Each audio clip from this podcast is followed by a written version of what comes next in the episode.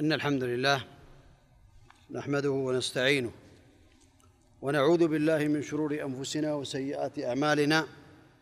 من يهده الله فلا مضل له ومن يضلل فلا هادي له وأشهد أن لا إله إلا الله وحده لا شريك له وأشهد أن محمدا عبده ورسوله صلى الله عليه وعلى آله وأصحابه وسلم تسليما. كثيرا أما بعد لا شك أن العقيدة الصحيحة السليمة هي أعظم واجب أوجبه الله تعالى على عباده.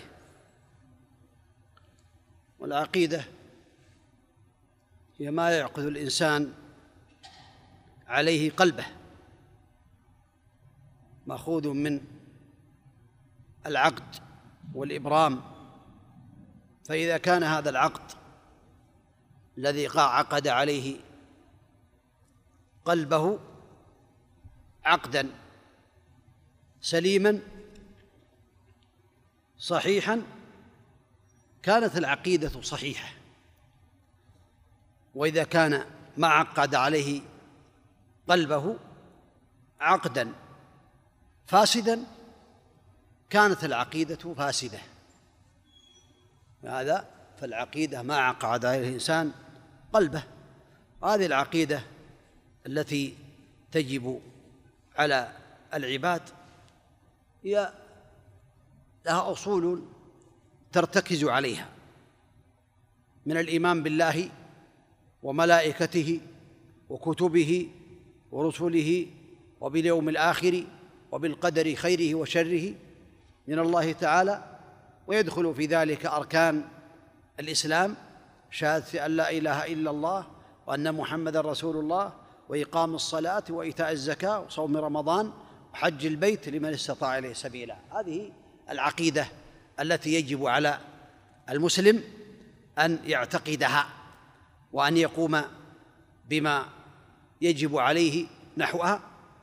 اعتمادا على كتاب الله تعالى وعلى سنة رسوله عليه الصلاة والسلام. ومن أهم الكتب ومن أخصرها ومن أجملها ومن أنفعها للناس العقيدة الصحيحة وما يضادها للإمام في عصره العلامة عبد العزيز بن عبد الله بن باز. رحمه الله تعالى عليه. ألقى هذه المحاضرة أو كانت أصلها محاضرة ألقيت لكنها تعتبر أصل من الأصول.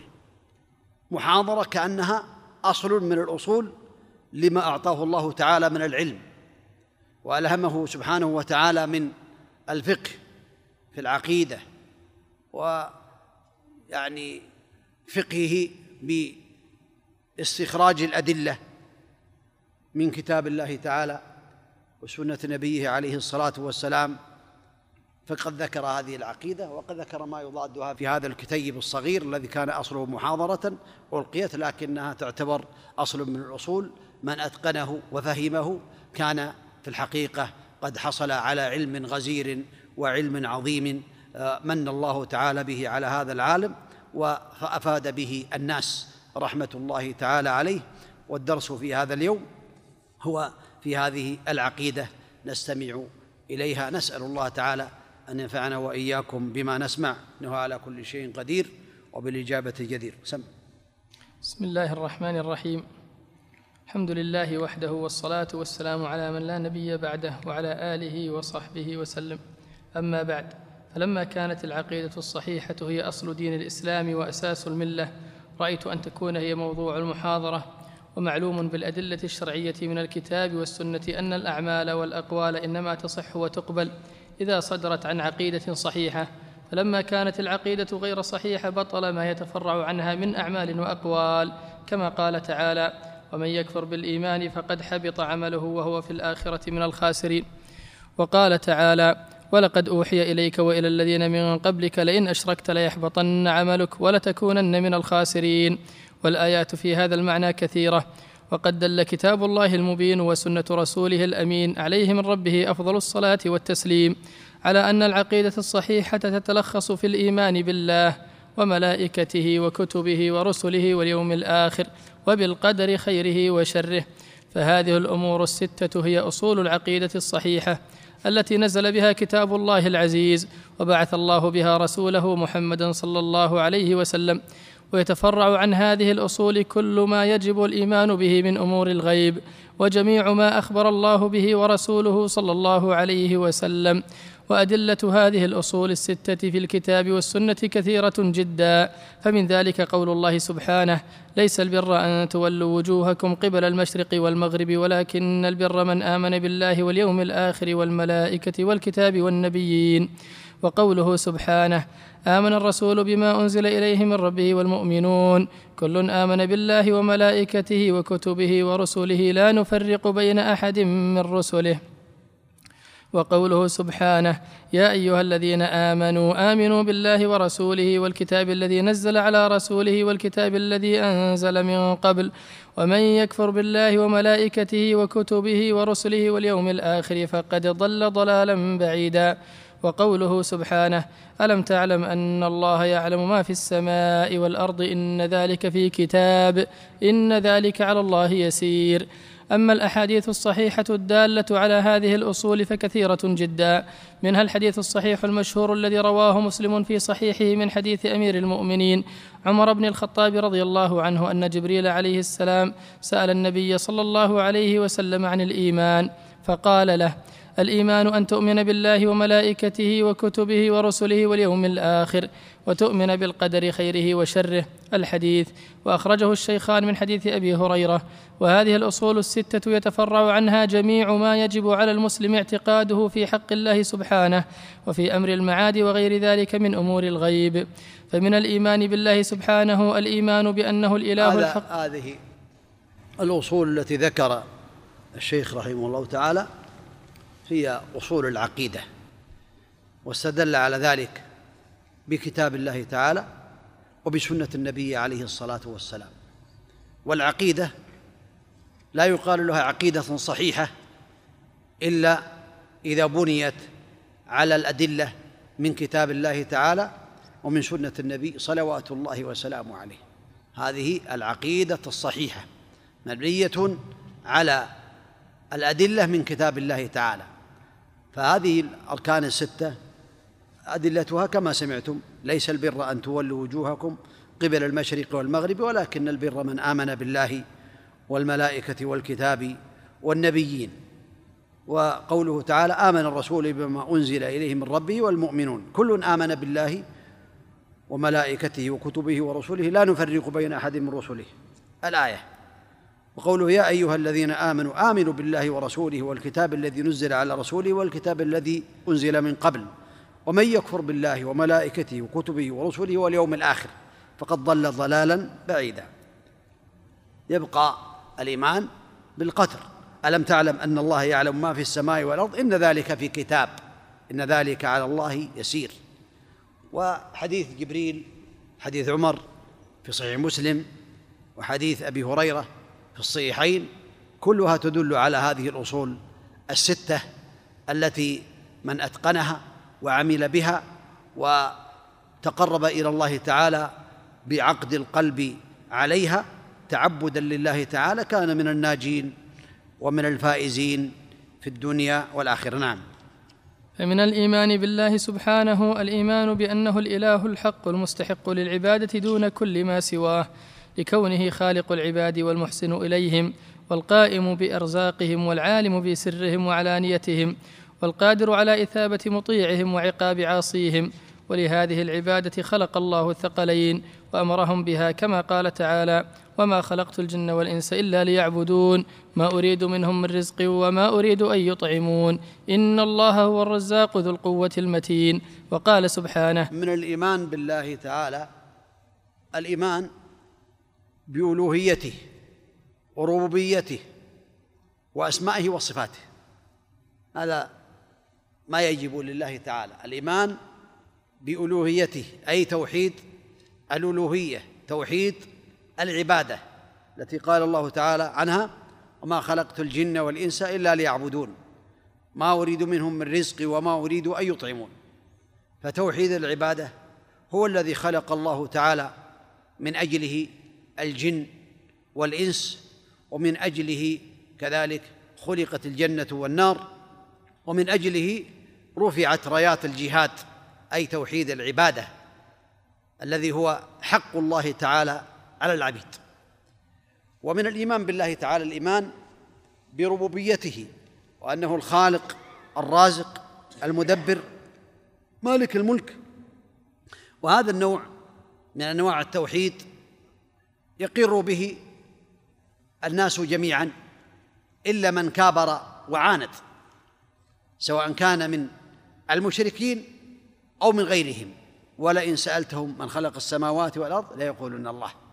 أما توحيد الألوهية هو الذي فيه يعني الاختلاف بين المؤمنين بين الرسل عليهم الصلاة والسلام وأعداء الله تعالى فهو لا فلا يقوم بهذا التوحيد توحيد العبادة إلا من وفقه الله تعالى وأخلص عمله.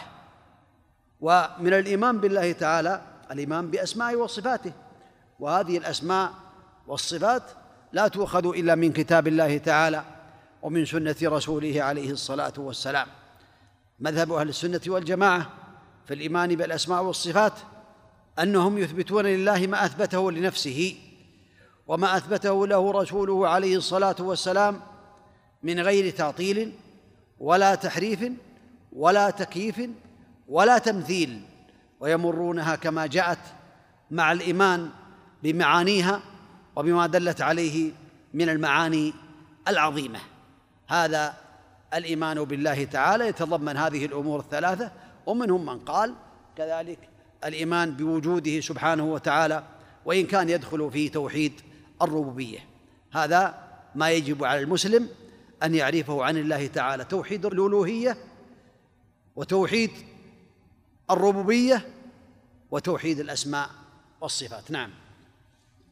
وقال سبحانه يا أيها الناس اعبدوا ربكم الذي خلقكم والذين من قبلكم لعلكم تتقون الذي جعل لكم الأرض فراشا والسماء بناء وأنزل من السماء ماء فأخرج به من الثمرات رزقا لكم فلا تجعلوا لله أندادا وأنتم تعلمون.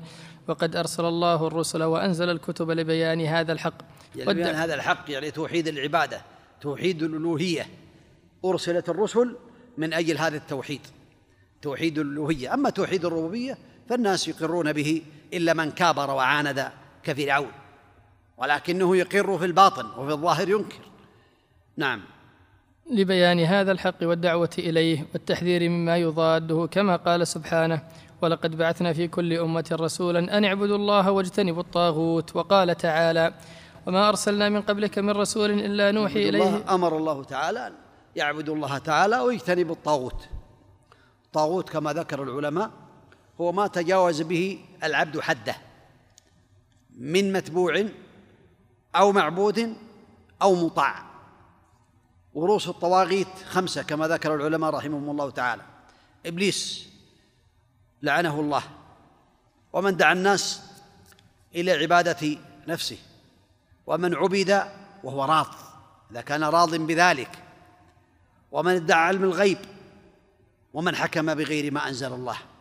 هذه رؤوس الطواغيت الطواغيت كثيرون لكن هذه رؤوسهم. نعم.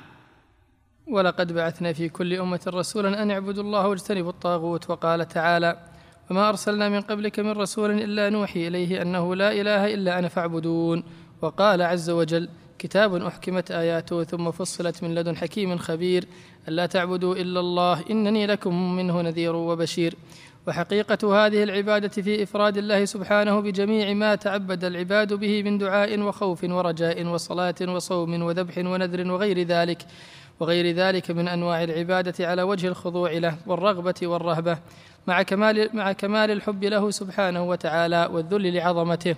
وغالب القرآن الكريم نزل في هذا الأصل. توحيد العبادة يتضمن هذه الأمور يعني لكن يجمع ذلك أن العبادة اسم جامع لكل ما يحبه الله تعالى ويرضاه من الأقوال والأعمال الظاهرة والباطنة وهي مبنية على الخضوع والذل لله تعالى مع كمال الحب له سبحانه وتعالى. هذه هي العبادة التي لا يجوز صرفها لغير الله تعالى. نعم. وغالب القرآن الكريم نزل في هذا الأصل العظيم كقوله سبحانه فاعبد الله مخلصا له الدين ألا لله الدين الخالص وقوله وقوله سبحانه وقضى ربك ألا تعبدوا إلا إياه وقوله عز وجل يعني قضى أمر ووصى سبحانه وتعالى. العباد بأن لا يعبدوا إلا إياه. نعم. وقوله عز وجل فادعوا الله مخلصين له الدين ولو كره الكافرون. وفي الصحيحين عن معاذ رضي الله عنه أن النبي صلى الله عليه وسلم قال حق الله على العباد أن يعبدوه ولا يشركوا به شيئا. ومن الإيمان بالله أيضا الإيمان بجميع هذا هو حق الله. يعني أصل حق الله تعالى على العباد أن يعبدوه ولا يشركوا به شيئا. وحق العباد على الله ألا يعذب من لا يشرك به شيئا. وهذا الحق الذي على العباد لله حق أوجبه سبحانه وتعالى لنفسه ولم يوجبه عليه غيره سبحانه وتعالى. أوجبه على نفسه كرما وجودا وإحسانا لعباده أن من لم يشرك به شيئا فالله تعالى لا يعذبه. نعم. ومن الإيمان بالله أيضا الإيمان بجميع ما أوجبه على عباده وفرضه عليهم من أركان الإسلام الخمسة الظاهرة وهي شهادة أن لا إله إلا الله وأن محمدا رسول الله وإقام الصلاة وإيتاء الزكاة وصوم رمضان وحج بيت الله الحرام لمن استطاع إليه سبيلا وغير ذلك من الفرائض التي جاء بها الشرع المطهر. هذا من الإيمان بالله لأن الله تعالى أخبر بذلك وأوجب ذلك على عباده وأرسل الرسول عليه الصلاة والسلام يدعو الناس إلى هذه الأركان فهذا من الإيمان بالله. من الإيمان بالله أن يطاع فيما أمر به سبحانه وتعالى ويبتعد عما نهى عنه سبحانه وتعالى. نعم. وأهم هذه الأركان وأعظمها شهادة أن لا إله إلا الله وأن محمدا رسول الله. فشهادة أن لا إله إلا الله تقتضي إخلاص العبادة لله وحده ونفيها عما سواه. وهذا هو معنى لا إله إلا الله. فإن معناها لا معبود بحق إلا الله. وكل ما عبد من دون الله من بشر أو ملك أو جني أو غير ذلك فكله معبود بالباطل. يعني لأن الله تعالى يقول ذلك بأن الله هو الحق وأن ما يدعون من دونه هو الباطل. لا شك أن معنى لا إله إلا الله لا معبود حق إلا الله. أما من يقول معنى لا إله إلا الله لا معبود إلا الله هذا باطل.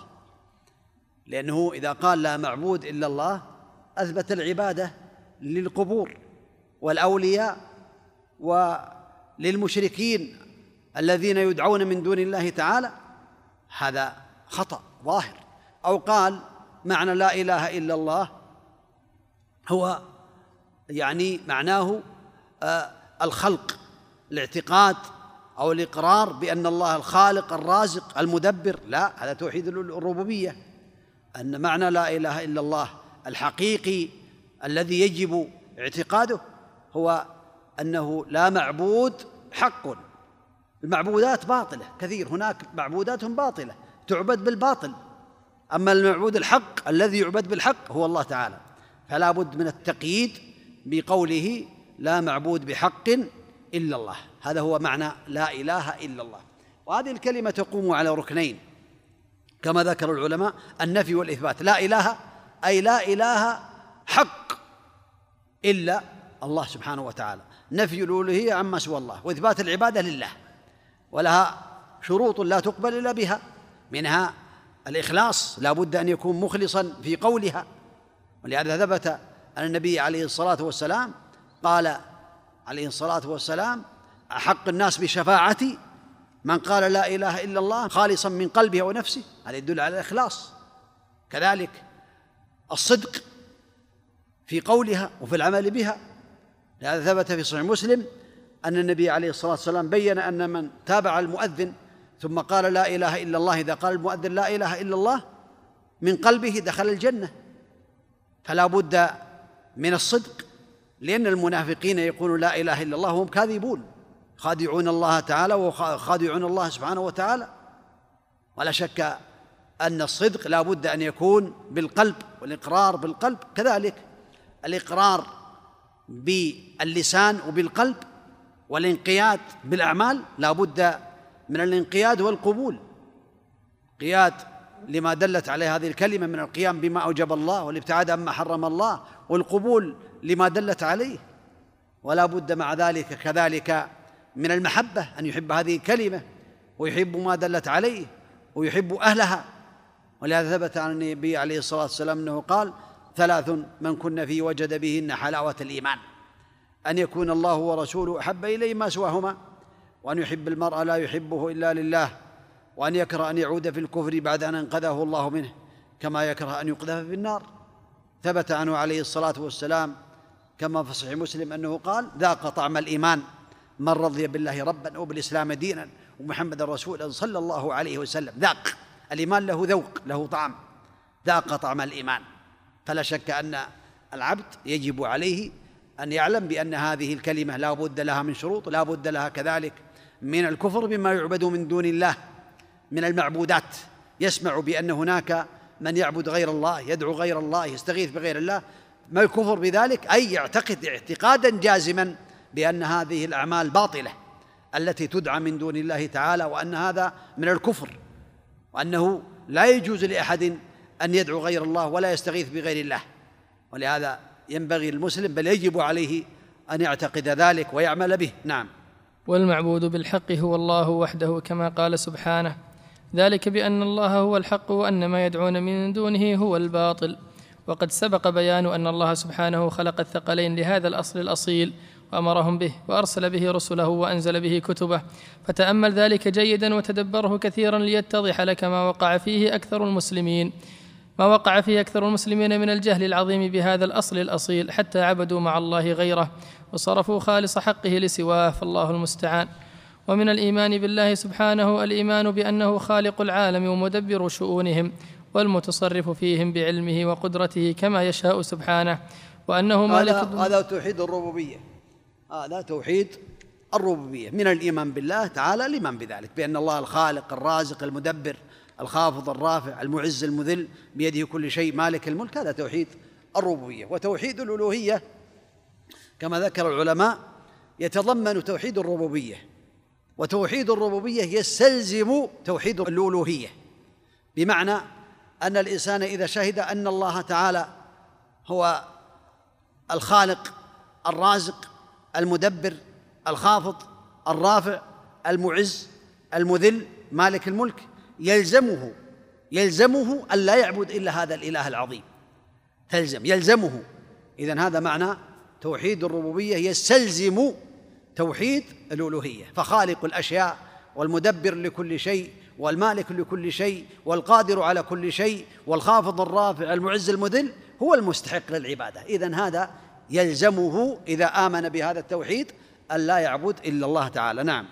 وأنه مالك الدنيا والآخرة ورب العالمين جميعا لا خالق غيره ولا رب سواه وأنه أرسل الرسل وأنزل الكتب لإصلاح العباد ودعوتهم إلى ما فيه نجاتهم وصلاحهم في العاجل والآجل وأنه سبحانه لا شريك له في جميع ذلك كما قال تعالى الله خالق كل شيء وهو على كل شيء وكيل وقال تعالى إن ربكم الله الذي خلق السماوات والأرض في ستة أيام ثم استوى على العرش. يغشي الليل النهار يطلبه حثيثا والشمس والقمر والنجوم مسخرات بأمره. ألا له الخلق والأمر تبارك الله رب العالمين. ومن الإيمان بالله أيضا الإيمان بأسمائه الحسنى وصفاته العلى الواردة في كتابه العزيز والثابتة عن رسوله الأمين من غير تحريف ولا تعطيل ولا تكييف ولا تمثيل. بل يجب أن تمر هذا النوع الثالث من الأمور التي يجب الإيمان بها من الإيمان بالله تعالى. توحيد الألوهية الأول توحيد الربوبية الثاني وهذا هو توحيد الأسماء والصفات والخلاصة فيها أنه يثبت لله ما أثبته لنفسه وما أثبته له رسوله عليه الصلاة والسلام من غير تعطيل ولا تحريف ولا تكييف ولا تمثيل. بل تمر كما جاءت مع الإيمان بمعانيها. نعم. بل يجب أن تمر كما جاءت بلا كيف مع الإيمان بما دلت عليه يعني من بلا كيف يعني الكيفية يعني لا يكيف الأسماء الصفات كيف وكيف لا. وإنما يمرها كما جاءت. مثال ذلك الاستواء. الاستواء من صفات الله تعالى. استواء على العرش. الرحمن العرش استوى. فالاستواء على العرش معلوم. بالأدلة من كتاب الله تعالى ومن سنة النبي عليه الصلاة والسلام الإيمان به واجب. الإيمان بالاستواء على العرش معلوم بالأدلة من كتاب الله تعالى وسنة النبي عليه الصلاة والسلام. الاستواء معلوم والإيمان به واجب والكيف مجهول كيفية الاستواء مجهولة عندنا ما نعرف. ما أخبرنا الله تعالى بالكيفية. والسؤال عنه بدعة أي عن الكيفية؟ كذلك اليد والقدم والوجه وغير ذلك من الصفات مثل الاستواء. يقال اليدان معلومتان بالأدلة من كتاب الله ومن سنة النبي عليه الصلاة والسلام والإيمان بها واجب والكيف مجهول كيفية اليد مجهولة عندنا. لأن الله ما أخبرنا بها. سبحانه ما أخبرنا بالكيفية وإنما نؤمن بها. لله يدان. تليقان بجلاله. وله وجه يليق بجلاله. الكيفية ما أخبرنا الله بها سبحانه وتعالى. مجهول عندنا. والسؤال عنه بدعة أي عن الكيفية. وهكذا جميع الصفات. الإيمان بها واجب ومعلومة والإيمان بها واجب والكيف مجهول والسؤال عن الكيفية بدعة وهكذا جميع الصفات.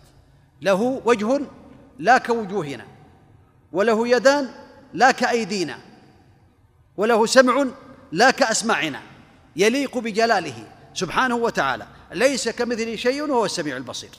وبهذا يرتاح الإنسان من أضرار المشبهة ومن أضرار الممثلة وغيرهم من أهل البدع.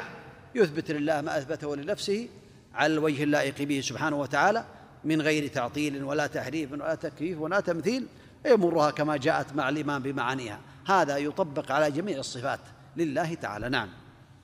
بل يجب أن تمر كما أن تمر كما جاءت بلا كيف مع الإيمان بما دلت عليه من المعاني العظيمة التي هي أوصاف أوصاف لله عز وجل. يجب وصفه بها على الوجه اللائق به من غير أن يشابه خلقه في شيء من صفاته كما قال تعالى ليس كمثله شيء وهو السميع البصير وقال عز وجل فلا تضربوا لله الأمثال إن الله يعلم وأنتم لا تعلمون وهذه هي عقيدة أهل السنة والجماعة من أصحاب رسول الله صلى الله عليه وسلم وأتباعهم بإحسان. وهي التي نقلها الإمام أبو الحسن الأشعري رحمه الله رحمه الله في كتاب المقالات. عن أصحاب الحديث وأهل السنة ونقلها غيره من أهل العلم والإيمان. قال الأوزاعي رحمه الله سئل الزهري ومكحول عن آيات الصفات فقال أمروها كما جاءت. وقال الوليد بن مسلم رحمه الله سئل مالك والأوزاعي والليث بن سعد وسفيان الثوري رحمهم الله عن الأخبار الواردة في الصفات فقالوا جميعا أمروها كما جاءت يعني بلا كيف؟ كما جاءت نمرها كما جاءت في الكتاب والسنة لكن مع الإيمان بمعانيها. مع الإيمان بمعانيها وما دلت عليه. له سمع سبحانه وتعالى يسمع به الأصوات. هذا من المعاني أنه يسمع به الأصوات سبحانه وتعالى. على الوجه اللائق به. له بصر سبحانه وتعالى يسمع يبصر به المبصرات. لا يخفى عليه خافية سبحانه وتعالى. وهكذا يؤمن بها مع الإيمان بما دلت عليه من المعاني ويمرها كما جاءت. يعني لا يكيف. ولا يمثل ولا يعطل وهكذا. هذه عقيدة أهل السنة والجماعة. نعم. وقال الأوزاعي رحمه الله كنا والتابعون متوافرون نقول إن الله سبحانه على عرشه ونؤمن بما ورد في السنة من الصفات. ولما سئل ربيعة بن أبي عبد الرحمن شيخ مالك رحمة الله عليهما عن الاستواء قال الاستواء غير مجهول والكيف غير معقول ومن الله الرسالة وعلى الرسول البلاغ المبين وعلينا التصديق. ولما سئل الإمام مالك رحمه الله عن ذلك قال الاستواء معلوم والكيف مجهول والإيمان به واجب والسؤال عنه بدعة. هذه القاعدة التي قال الإمام مالك رحمه الله تعالى تطبق على جميع الصفات. تطبق قال الاستواء معلوم والإيمان به واجب والكيف مجهول والسؤال عنه بدعة. يعني على الكيفية. وهكذا جميع الصفات تطبق على هذا على هذه القاعدة. نعم. مع الإيمان بمعانيه وما دلت عليه. له رحمة فسبحانه وتعالى رحيم ذو رحمة. سميع ذو سمع. بصير ذو بصر. ولكن بصره وسمعه وصفاته تليق بجلاله لا تشبه شيئا من صفات خلقه سبحانه وتعالى. ليس كمثله شيء وهو السميع البصير. نعم. ثم قال للسائل ما أراك إلا رجل سوء. وأمر به فأخرج. وروي هذا المعنى عن أم المؤمنين أم سلمة رضي الله عنها. وقال الإمام أبو عبد الرحمن بن المبارك رحمة الله عليه نعرف ربنا سبحانه بأنه فوق سماواته على عرشه بائن من خلقه. وكلام الأئمة في هذا الباب كثير جدا لا يمكن نقله في هذه المحاضرة. ومن أراد الوقوف على كثير من ذلك فليراجع ما كتبه علماء السنة في هذا الباب. مثل كتاب السنة لعبد الله بن الإمام أحمد وكتاب التوحيد للإمام الجليل محمد بن خزيمة وكتاب السنة لأبي القاسم اللالكائي الطبري وكتاب السنة لأبي بكر بن أبي عاصم وجواب شيخ الإسلام ابن تيمية لأهل حماه. العقيدة مسمى بالعقيدة الحموية نعم. وهو جواب عظيم كثير الفائدة. قد أوضح فيه رحمه الله عقيدة أهل السنة ونقل فيه الكثير من كلامهم. والأدلة الشرعية والعقلية على صحة ما قاله أهل والأدلة الشرعية والعقلية على صحة ما قاله أهل السنة وبطلان ما قال ما قاله خصومهم. وهكذا رسالته الموسومة كذلك بالعقيدة الواسطية رسالة عظيمة بين فيها الأسماء والصفات ومذهب أهل السنة والجماعة. هذه رسالة مفيدة عظيمة كالحموية كذلك والتدمورية. نعم.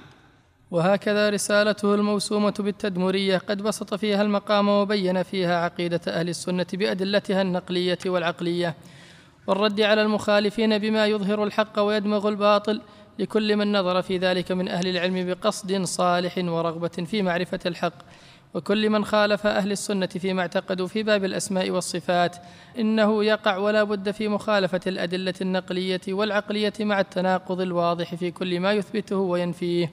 وأما أهل السنة والجماعة فأثبتوا لله سبحانه ما أثبته لنفسه في كتابه الكريم أو أثبته له رسوله محمد صلى الله عليه وسلم في سنته الصحيحة إثباتا بلا تمثيل ونزهوه سبحانه عن مشابهة خلقه تنزيها بريئا من التعطيل ففازوا بالسلامة من التناقض وعملوا بالأدلة كلها. وهذه سنة الله سبحانه في من تمسك بالحق الذي بعث به رسله وبذل وسعه في ذلك وأخلص لله في طلبه أن يوفقه للحق ويظهر حجته كما قال تعالى بل نقذف بالحق على الباطل فيدمغه فإذا هو زاهق. وقال تعالى ولا يأتونك بمثل إلا جئناك بالحق وأحسن تفسيرا. وهذا يدل على أن الإنسان ينبغي له أن يكثر من الدعاء يسأل الله أن يثبته بالقول الثابت في الحياة الدنيا وفي الآخرة. ويقول يا مقلب القلوب ثبت قلبي على دينك. ويسأل الله تعالى كما ثبت عن النبي عليه الصلاة والسلام في دعاء الاستفتاح اللهم رب جبرائيل وميكائيل وإسرافيل فاطر السماوات والأرض عالم الغيب والشهادة أنت تحكم بين عبادك فيما كانوا فيه يختلفون. اهدني لما اختلف فيه من الحق بإذنك إنك تهدي من تشاء إلى صراط مستقيم.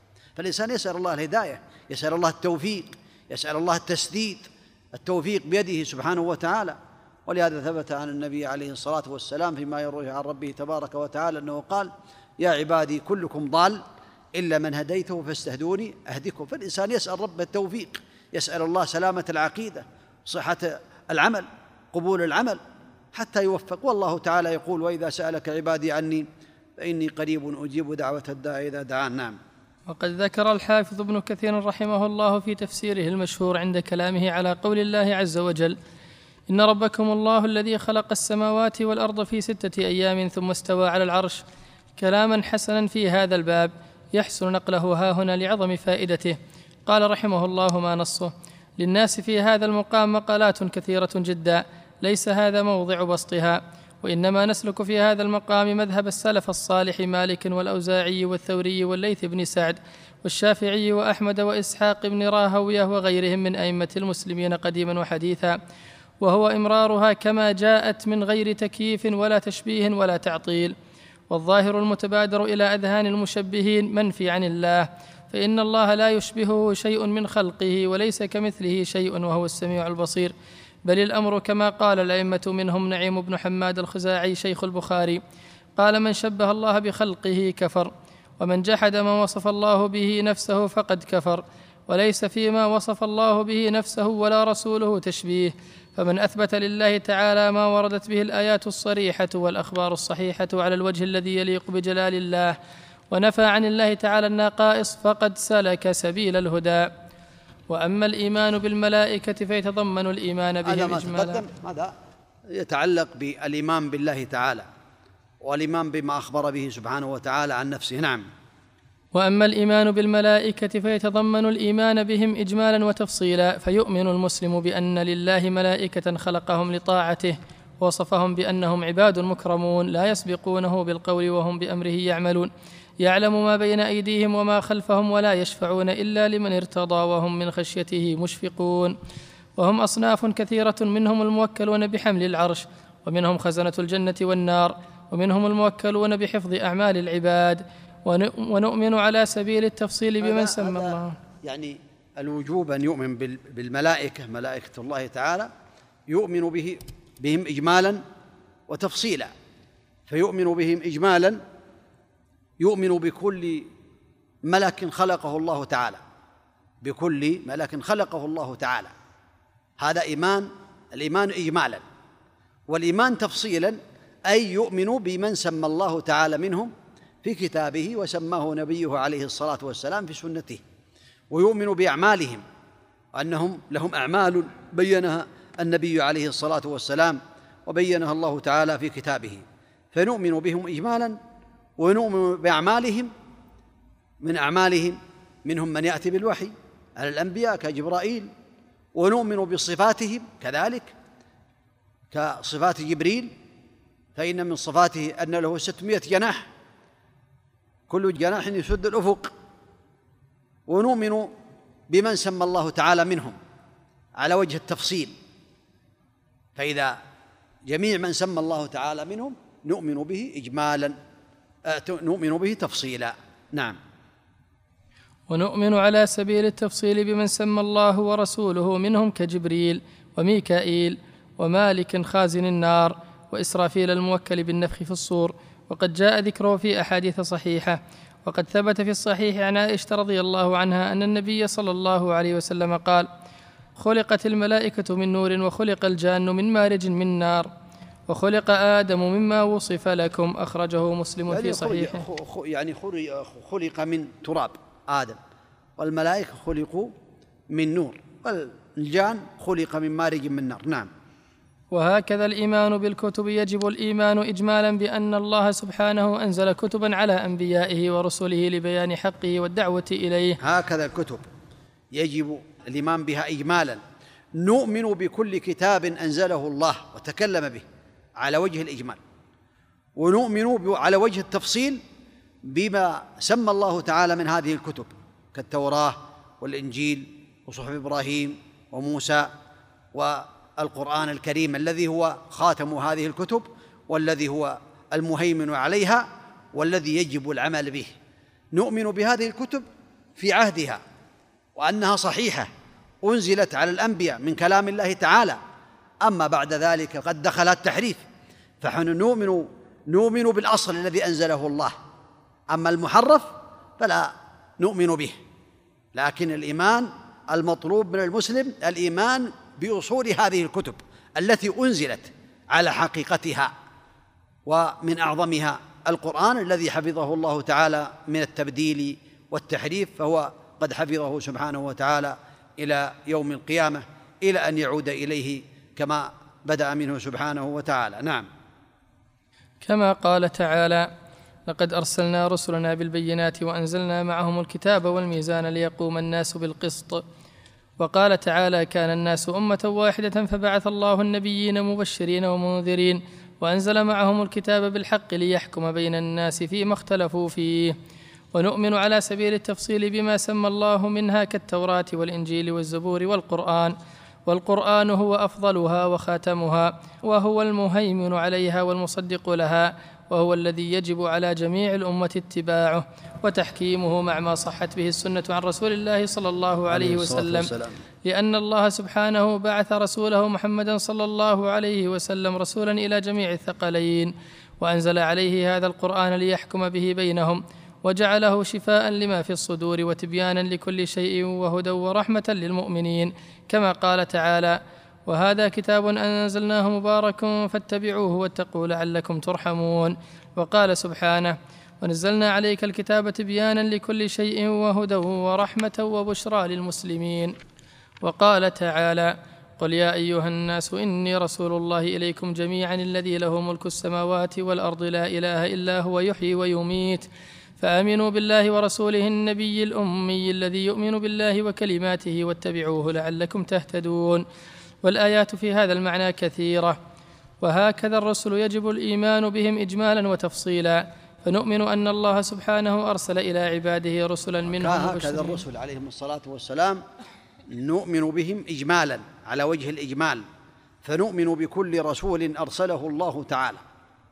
علمناه أو لا نعلمه أو لم نعلمه. نؤمن بكل رسول أرسله الله تعالى. اجمالا ونؤمن بكل رسول سماه الله تعالى في كتابه أو سماه في سنة رسوله عليه الصلاة والسلام. هذا الإيمان بهم تفصيلا. نعم. ولكن العمل وبسنة النبي عليه الصلاة والسلام نؤمن بأن الله تعالى أرسلهم وأنهم دعوا إلى الله إلى عبادة الله وحده لا شريك له. وأنهم قاموا بما أوجب الله تعالى عليهم من تعليم الناس وتبليغ رسالات الله تعالى وأن أفضلهم محمد عليه الصلاة والسلام وهو خاتمهم. لا نبي بعده صلوات الله وسلامه عليه ولا دين إلا دينه صلوات الله وسلامه عليه. نعم. وهكذا الرسل يجب الإيمان بهم إجمالا وتفصيلا.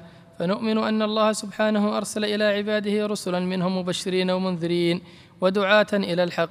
فمن أجابهم فاز بالسعادة ومن خالفهم باء بالخيبة والندامة. وخاتمهم وأفضلهم هو نبينا محمد محمد بن عبد الله صلى الله عليه وسلم.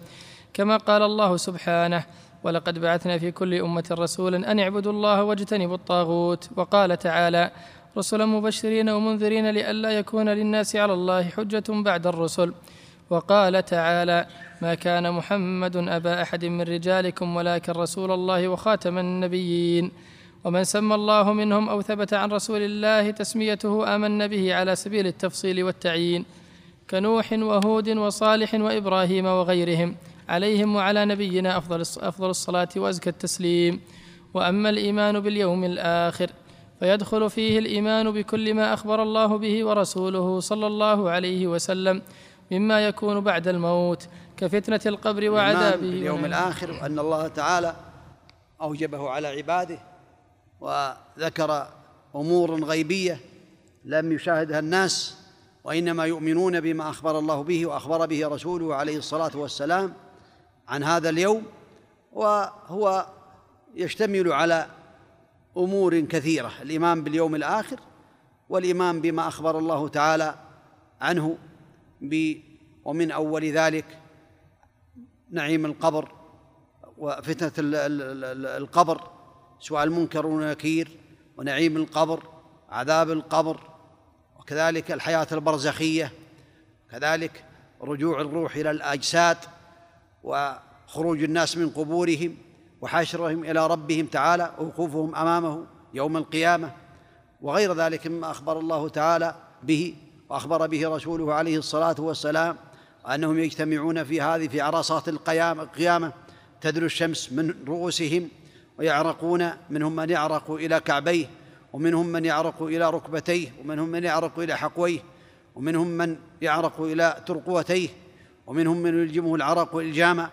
وحوض النبي عليه الصلاة والسلام طوله شهر وعرضه شهر كيزانه عدد نجوم السماء وماؤه أحلى من العسل وأبيض من اللبن. من شرب منه شرب وريحه أطيب من ريح المسك. من شرب منه شربة لا يظمأ بعدها أبدا. الإيمان بالشفاعة أن النبي عليه الصلاة والسلام يشفع في الموقف للجميع للكفار والمؤمنين وغيرهم من الخلائق ليفصل بينهم. وهذا المقام المحمود والإيمان بالشفاعات الأخرى شفاعة في عمه أبي طالب خاصة به وشفاعته عليه الصلاة والسلام في دخول الجنة. والإيمان بالصراط والمرور على الصراط وبالقنطرة وبين الجنب بعد الصراط وبالجنة والنار وبما أخبر الله تعالى به عن هذا اليوم العظيم الذي أخبر الله تعالى به وأخبر به رسوله عليه الصلاة والسلام. نعم. كفتنة القبر وعذابه ونعيمه وما يكون يوم القيامة من الأهوال والشدائد والصراط والميزان والحساب والجزاء ونشر الصحف بين الناس فآخذ كتابه بيمينه وآخذ كتابه بشماله أو من وراء ظهره. ويدخل في ذلك أيضا الإيمان بالحوض المورود لنبينا محمد صلى الله عليه وسلم والإيمان بالجنة والنار ورؤية المؤمنين لربهم سبحانه وتكليمه إياهم. وغير ذلك مما جاء في القرآن الكريم والسنة الصحيحة عن رسول الله صلى الله عليه وسلم. فيجب الإيمان بذلك كله وتصديقه على الوجه الذي بينه الله ورسوله صلى الله عليه وسلم. وأما الإيمان بالقدر فيتضمن الإيمان بأمور أربعة. أولها أن الله سبحانه قد علم ما كان وما يكون وعلم أحوال عباده وعلم أرزاقهم وآجالهم وأعمالهم وغير ذلك من شؤونهم. لا يخفى عليه من ذلك شيء سبحانه كما قال سبحانه إن الله بكل شيء عليم. وقال عز وجل لتعلموا أن الله على كل شيء قدير وأن الله قد أحاط بكل شيء علما. هذا الإيمان بالقدر الإيمان بما أخبر الله تعالى به.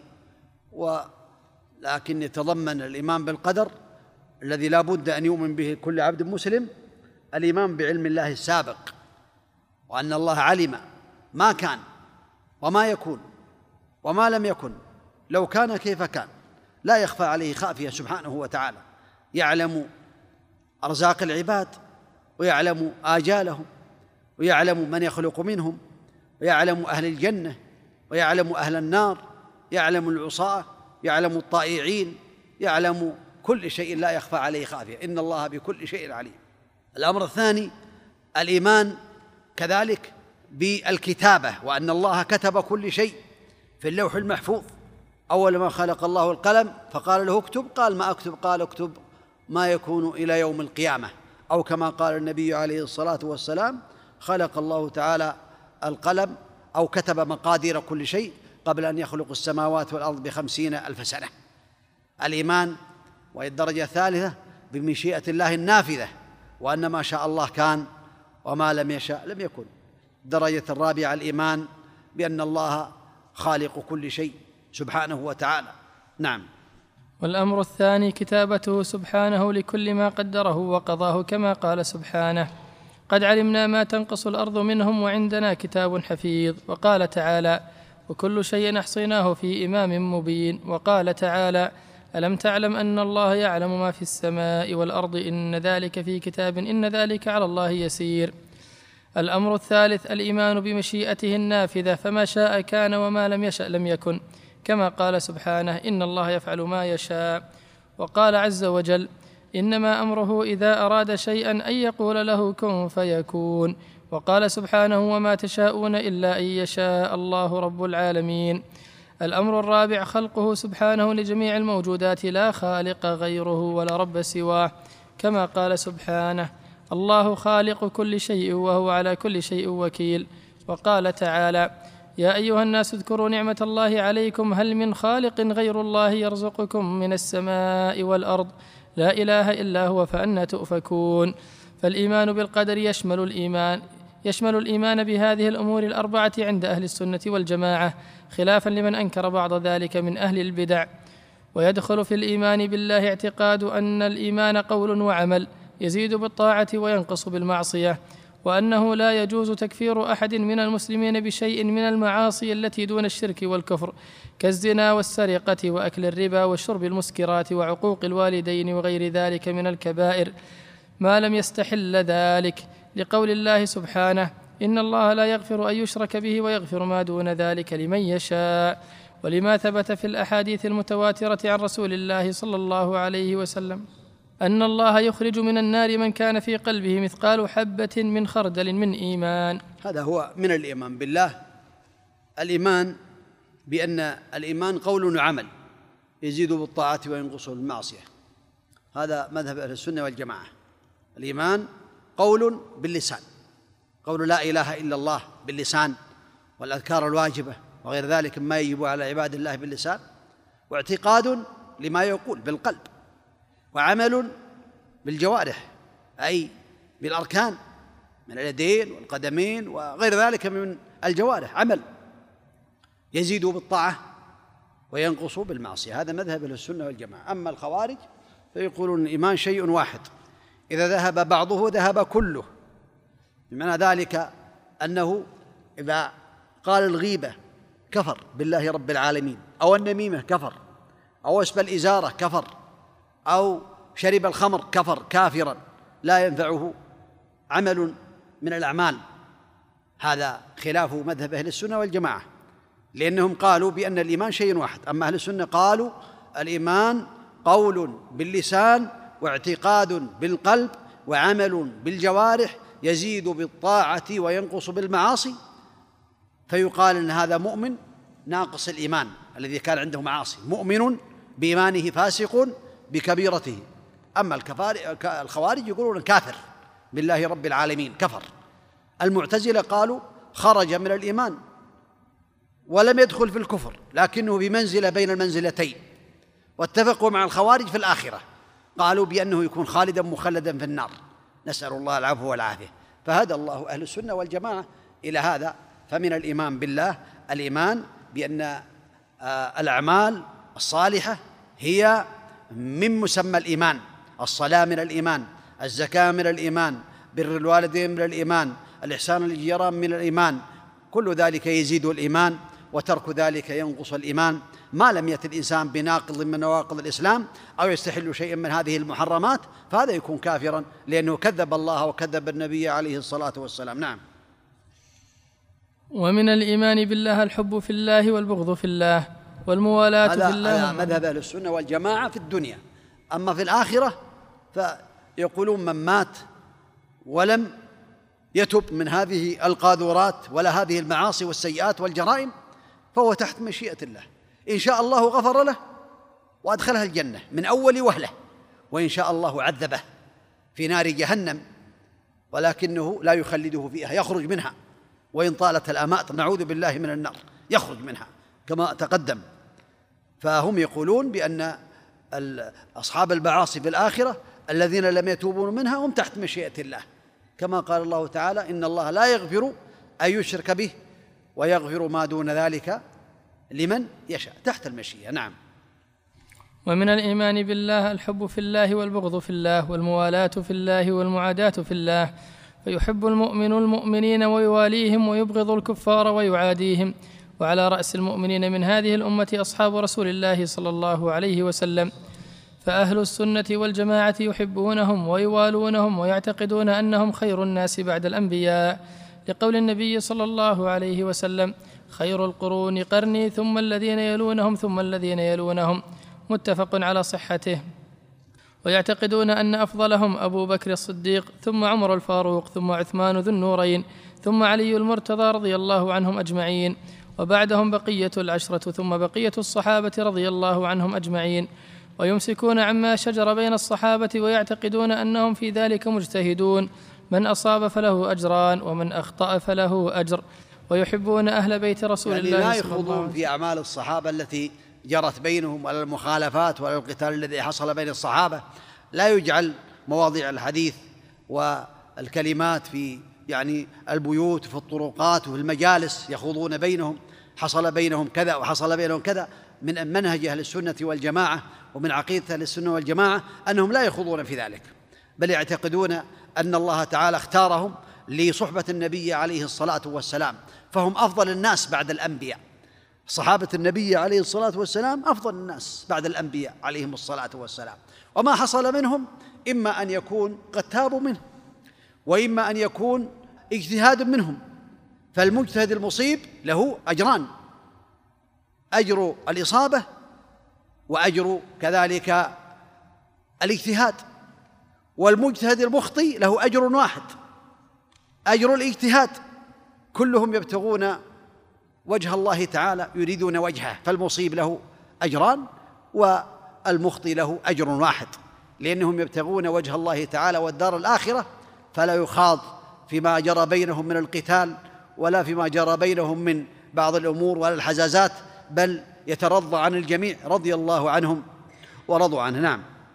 ويحبون أهل بيت رسول الله صلى الله عليه وسلم المؤمنين به ويتولونهم ويتولون أزواج رسول الله صلى الله عليه وسلم أمهات المؤمنين. ويترضون عنهن جميعا ويتبرؤون من طريقة الروافض الذين يبغضون أصحاب رسول الله صلى الله عليه وسلم ويسبونهم ويغلون في أهل البيت ويرفعونهم فوق منزلتهم التي أنزلهم يعني الله عز يسبون وجل أصحاب النبي عليه الصلاة والسلام الروافض ويغلون في أهل البيت ويجعلونهم معبودين من دون الله تعالى. نسأل الله العفو والعافية. قوم ختم الله على قلوبهم وسمعهم وأبصارهم. نسأل الله العفو والعافية. يسبون أصحاب النبي عليه الصلاة والسلام وزوجات النبي عليه الصلاة والسلام وهذا منهج باطل. أما أهل السنة فيترضون على الجميع أصحاب النبي عليه الصلاة والسلام وأقرباء النبي عليه الصلاة والسلام أهل بيته رضي الله عن الجميع من المؤمنين. أهل السنة والجماعة خالفوا غيرهم من أهل البدع. وفقهم الله تعالى لإصابة الحق ومحبة أصحاب النبي عليه الصلاة والسلام ويقولون رضي الله عن أصحاب نبيه عليه الصلاة والسلام جميعهم. نعم. كما يتبرؤون من طريقة النواصب الذين يؤذون أهل البيت بقول أو عمل. يعني النواصب خرجوا مقابل الروافض. يعني قالوا ما دام أنتم يعني أبغضتم أصحاب النبي صلى الله عليه وسلم ووليتم أهل البيت فنحن نبغض أهل البيت. نعوذ بالله. هؤلاء النواصب. نصبوا العداوة لآل بيت النبي عليه الصلاة والسلام. فنحن نتبرأ من النواصب ونتبرأ من الروافض. ونلتزم ونؤمن بأن أصحاب النبي عليه الصلاة والسلام جميعا كلهم من خير خلق الله تعالى بعد الأنبياء. نعم. وجميع ما ذكرناه في هذه الكلمة الموجزة داخل في العقيدة الصحيحة التي بعث الله بها رسوله محمد صلى الله عليه وسلم. وهي عقيدة الفرقة الناجية أهل السنة والجماعة التي قال فيها النبي صلى الله عليه وسلم لا تزال طائفة من أمتي على الحق منصورة لا يضرهم من خذلهم حتى يأتي أمر الله سبحانه.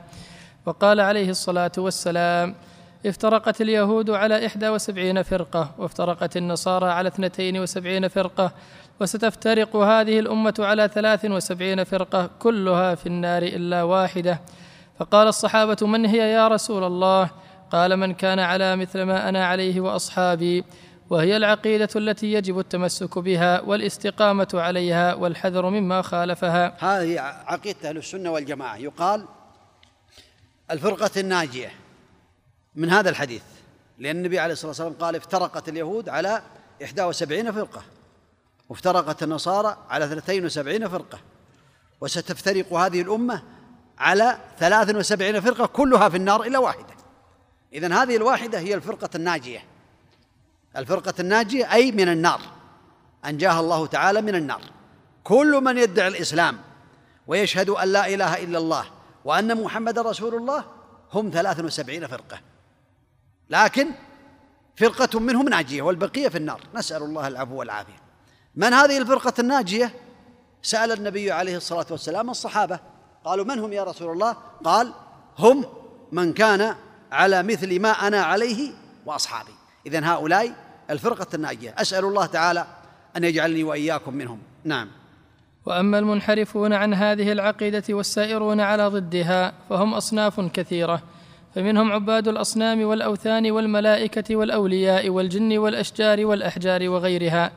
فهؤلاء لم يستجيبوا لدعوة الرسل بل خالفوهم وعاندوهم كما فعلت قريش وأصناف العرب مع نبينا يعني محمد. هؤلاء أمة الدعوة لم يستجيبوا لله ولا رسوله هؤلاء ما يدخلون في اثنتين وسبعين فرقة ما يدخلون في الفرق التي ثلاث وسبعين فرقة. هؤلاء أمة الدعوة نعم. كلهم كفار نعم. كما فعلت قريش وأصناف العرب مع نبينا محمد صلى الله عليه وسلم. وكانوا يسألون معبوداتهم قضاء الحاجات وشفاء المرضى والنصر على الأعداء ويذبحون لهم وينذرون لهم فلما أنكر عليهم رسول الله صلى الله عليه وسلم ذلك وأمرهم بإخلاص العبادة لله وحده استغربوا ذلك وأنكروه وقالوا أجعل الآلهة إلها واحدا إن هذا لشيء عجاب. فلم يزل صلى الله عليه وسلم يدعوهم إلى الله وينذرهم من الشرك ويشرح لهم حقيقة ما يدعون إليه حتى هدى الله منهم من هدى. ثم دخلوا بعد ذلك في دين الله أفواجا فظهر دين الله على سائر الأديان بعد دعوة متواصلة وجهاد طويل من رسول الله صلى الله عليه وسلم وأصحابه رضي الله عنهم والتابعين لهم بإحسان. ثم تغيرت الأحوال وغلب الجهل على أكثر الخلق حتى عاد الأكثرون إلى دين الجاهلية بالغلو في الأنبياء والأولياء ودعائهم والاستغاثة بهم وغير ذلك من أنواع الشرك. ولم يعرفوا معنى لا إله إلا الله كما عرف معناها كفار العرب فالله المستعان. تقدم بأن الكفار العرب يعرفون معنى لا إله إلا الله. يعرفون معناها ولهذا لم يستجيبوا لها. أجعل الآلهة إلها واحدة؟ إن هذا لشيء عجاب. أمتنعوا. أما هؤلاء الذين يعبدون القبور ويعبدون الأصنام ويدعون الأولياء يا سيدي عبد القادر يا سيدي الجيلاني يا سيدي العيدروس يا محيي النفوس يا سيدي مرغني يا سيدي العلي يا سيدي حسين يا سيدي فلان. انصرنا على أعدائنا. يصلون ويصومون ويحجون ويعتمرون ويقومون رمضان ويصلون صلاة العيد والجمع وغير ذلك ويقولون هذا الكلام. هؤلاء ما عرفوا معنى لا إله إلا الله. المشركون في عهد النبي عليه الصلاة والسلام يعرفون معناها. يعرفون معنى لا إله إلا الله وأنه لا معبود حق إلا الله. فلهذا امتنعوا امتنعوا من آه يعني قول لا إله إلا الله لأنهم يعلمون أنهم لو قالوا لا إله إلا الله لتركوا آلهتهم كلها وعبدوا إلها واحدا فهم يعرفون معنى لا إله إلا الله. أما هؤلاء فيقولون لا إله إلا الله ويشهدون أن محمد رسول الله ومعنى ذلك يشركون. اذا هؤلاء لا يعرفون معنى لا إله إلا الله. فلا خير في من كان كفار المشركين أعرف منه بمعنى لا إله إلا الله. نعم. ولم يزل هذا الشرك يفشو في الناس إلى عصرنا هذا بسبب غلبة الجهل وبعد العهد بعصر النبوة. وشبهة هؤلاء المتأخرين هي شبهة الأولين وهي قولهم هؤلاء شفعاؤنا عند الله ما نعبدهم إلا ليقربونا إلى الله زلفى. وقد أبطل الله هذه الشبهة وبين أن من عبد غيره كائنا من كان فقد أشرك به وكفر كما قال تعالى ويعبدون من دون الله ما لا يضرهم ولا ينفعهم ويقولون هؤلاء شفعاؤنا عند الله. فرد الله عليهم سبحانه بقوله قل أتنبئون الله بما لا يعلم في السماوات ولا في الأرض سبحانه وتعالى عما يشركون فبين سبحانه في هذه الآية أن عبادة غيره من الأنبياء والأولياء أو غيرهم هي الشرك الأكبر وإن سماها فاعلوها بغير ذلك. وقال تعالى والذين اتخذوا من دونه أولياء ما نعبدهم إلا ليقربونا إلى الله زلفى. فرد الله عليهم سبحانه بقوله إن الله يحكم بينهم فيما هم فيه يختلفون. إن الله لا يهدي من هو كاذب كفار. فأبان بذلك سبحانه أن عبادتهم لغيره بالدعاء والخوف والرجاء ونحو ذلك كفر به سبحانه. وأكذبهم في قولهم إن آلهتهم تقربهم إليه زلفى. ومن العقائد الكفرية المضادة للعقيدة الصحيحة والمخالفة لما جاءت به الرسل عليهم الصلاة والسلام ما يعتقده الملاحدة في هذا العصر من أتباع ماركس ولينين وغيرهما من دعاة الإلحاد والكفر سواء سموا ذلك اشتراكية أو شيوعية أو بعثية أو غير ذلك أو غير ذلك من الأسماء فإن من أصول هؤلاء الملاحدة أنه لا إله والحياة مادة. ومن أصولهم إنكار المعاد وإنكار الجنة والنار والكفر بالأديان كلها ومن نظر في كتبهم ودرس ما هم عليه علم ذلك يقينا. ولا ريب أن هذه العقيدة مضادة لجميع الأديان السماوية ومفضية بأهلها إلى أسوأ العواقب في الدنيا والآخرة. نعم هذه عقيدة باطلة. وهم وإن قالوا ذلك فأغلبهم في الحقيقة يقرون بتوحيد الربوبية لكن العناد والاستكبار نسأل الله العفو والعافية. نعم.